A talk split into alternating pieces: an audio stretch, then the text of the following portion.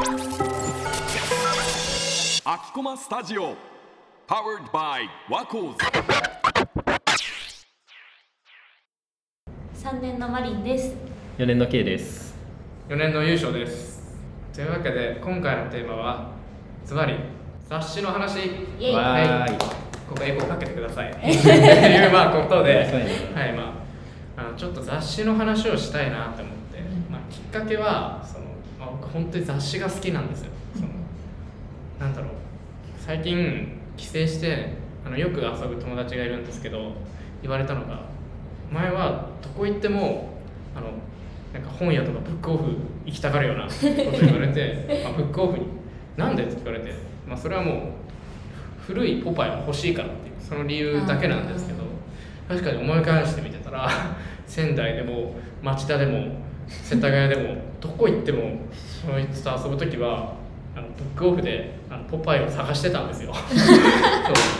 そこから、まあ、思い返してみて本当に雑誌が自分雑誌好きだなってことに気がついてちょっとみんなに布教したいっていうのもあるし他のみんなの雑誌の話も聞いてみたいなってことで今回このポッドキャストで雑誌の話をしようとなりました。いいね。いいね、はい。全然知らないから教えてほしい。あんまり読まないかな雑誌はたまに買う。あわかる。表紙がすごい魅力的だったりテーマがいいなって思ったやつだけ買うって感じかな。あいいね。私も好きなアーティストその海外アーティストが出てるやつそう。書いときがポスター欲しいとかはいはいはい。なった時に買う、確かになんかみんな雑誌って言ったら僕とかカルチャー誌系ですけどなんだろう。音楽誌っていうの。うんうん。音楽誌とかファッション誌を思い浮かべる人もが多いのかな、うんうんうん。まあ、コアな人だとあの文学系の雑誌新潮とか文学界とか買う人もいるのかな。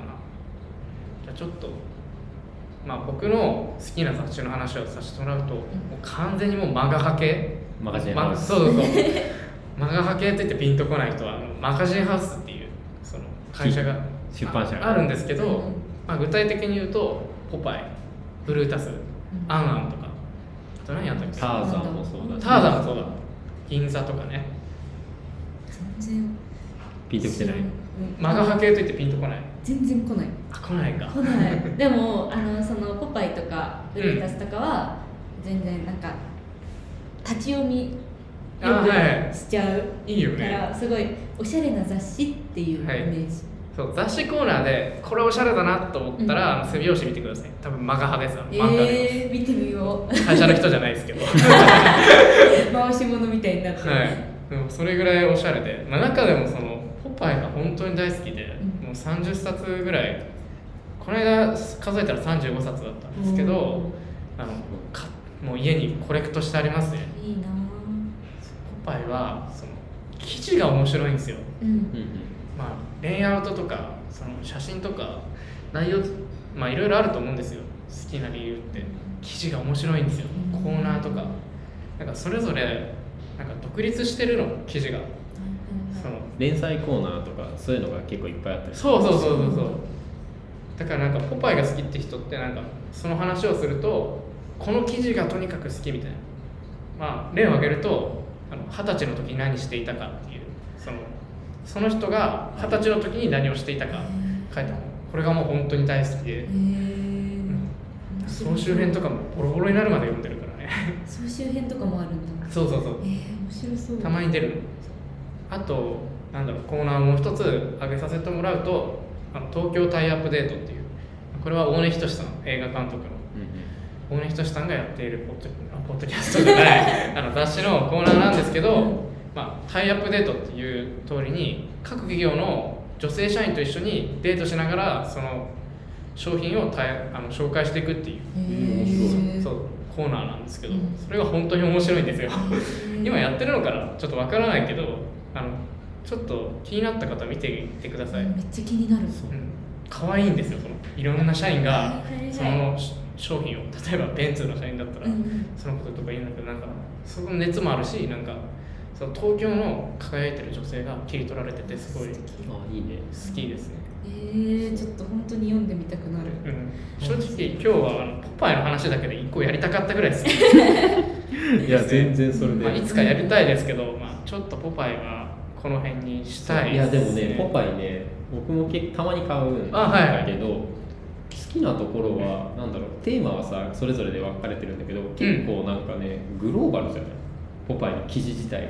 確かにね。いろんな例えば海外に行ってフォトスナップ撮ったりとか、あとなんだっけなこの間働いてる人特集みたいなああはいはいはい。この仕事そう。知ってるみたいなあなたはどうやどうしてこの仕事を選びましたかみたいなことをいろんな人に聞いていくみたいな特集があって。こんな仕事があったのかっていそううそれの中ではい、じゃあいざニューヨークに行ってみましょうとか言ってうんニューヨークの中で働いてる人のこうスナップショットであったりとかインタビューとかだったりとかもあったりとかしてはいはい。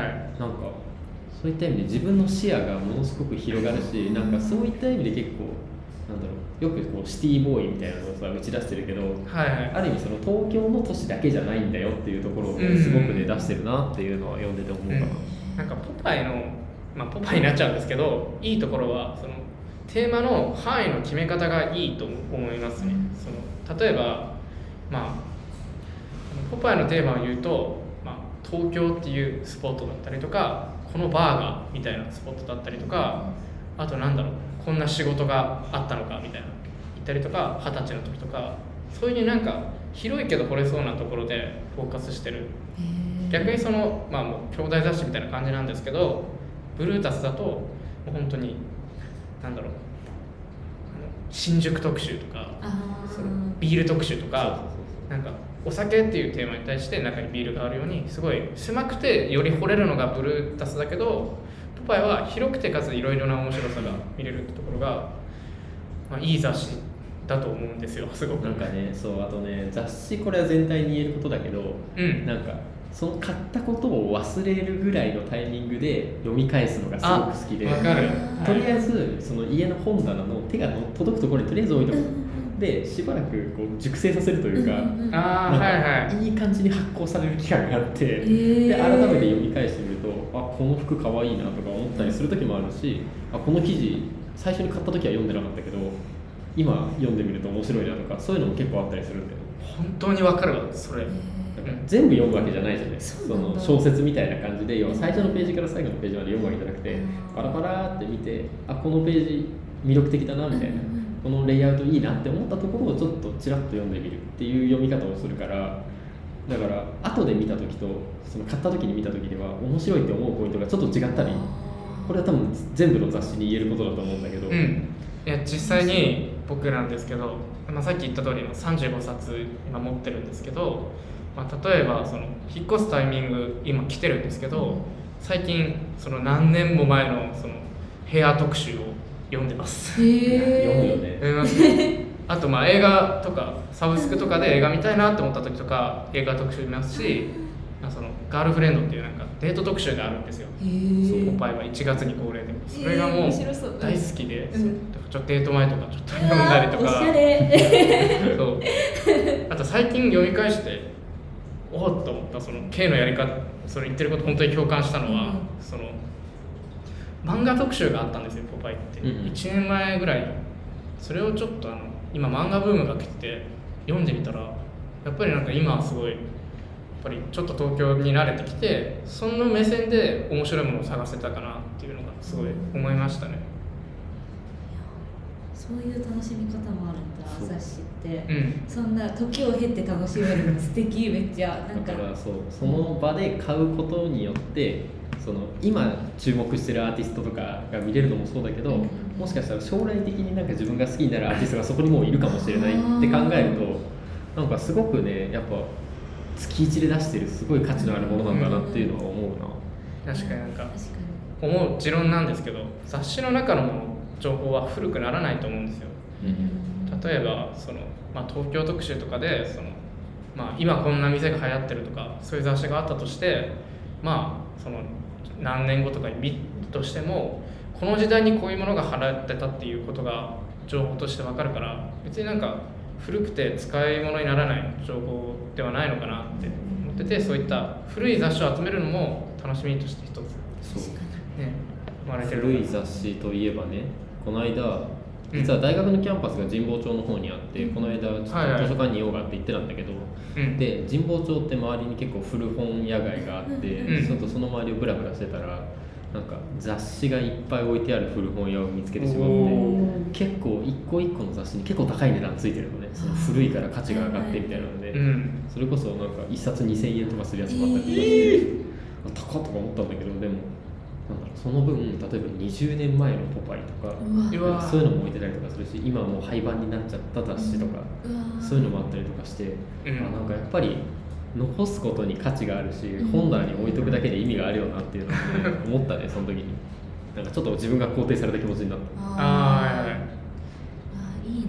ちょっと昔の昔の雑誌読んでてちょっと面白いなって思うことは昔の雑誌って本当にリテラシーがないっていうかコンプライアンスがないんですよ。そう下世話です。よく、まあ、よく言うと下世話っていうかこんなこと書いていいのみたいなうんことを平気で書いてるんですよ。まあそうまあ、これはまあ例ですけどその昔タレントメーカーに 芸能人の住所が載ってたぐらい昔ってなかったじゃない。新しいね。そう。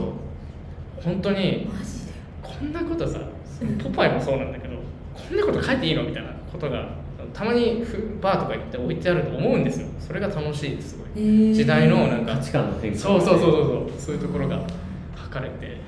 しかもそれが当時の最先端というか一番おしゃれとされている価値観でしたよっていうのがこう過去形で知れるっていうのはああうん。へー。面白い。絶対そういう研究とかしたら楽しいなって思う。確かに。なんか確かに。卒論の研究とかになりそうだよね。なりそう。社会学だよねそうなんか。そうそうそう。一種の。雑誌から読み解くっていうすごいな雑誌。なんか二人の話聞いてたらマジで雑誌ハマりそう。雑誌はハマるよ。ねもう。今日帰り本屋さん寄って買っちゃおうかも。本屋の歩き方っていうなんかもう雑誌作りたいぐらい。ああはいはい。本屋って面白いなってすごい思う。本屋面白いよね。へちょっとこの話はまた後でしようかな。そうだね。なんか本屋の別で撮りたいよね。本屋の面白さみたいな。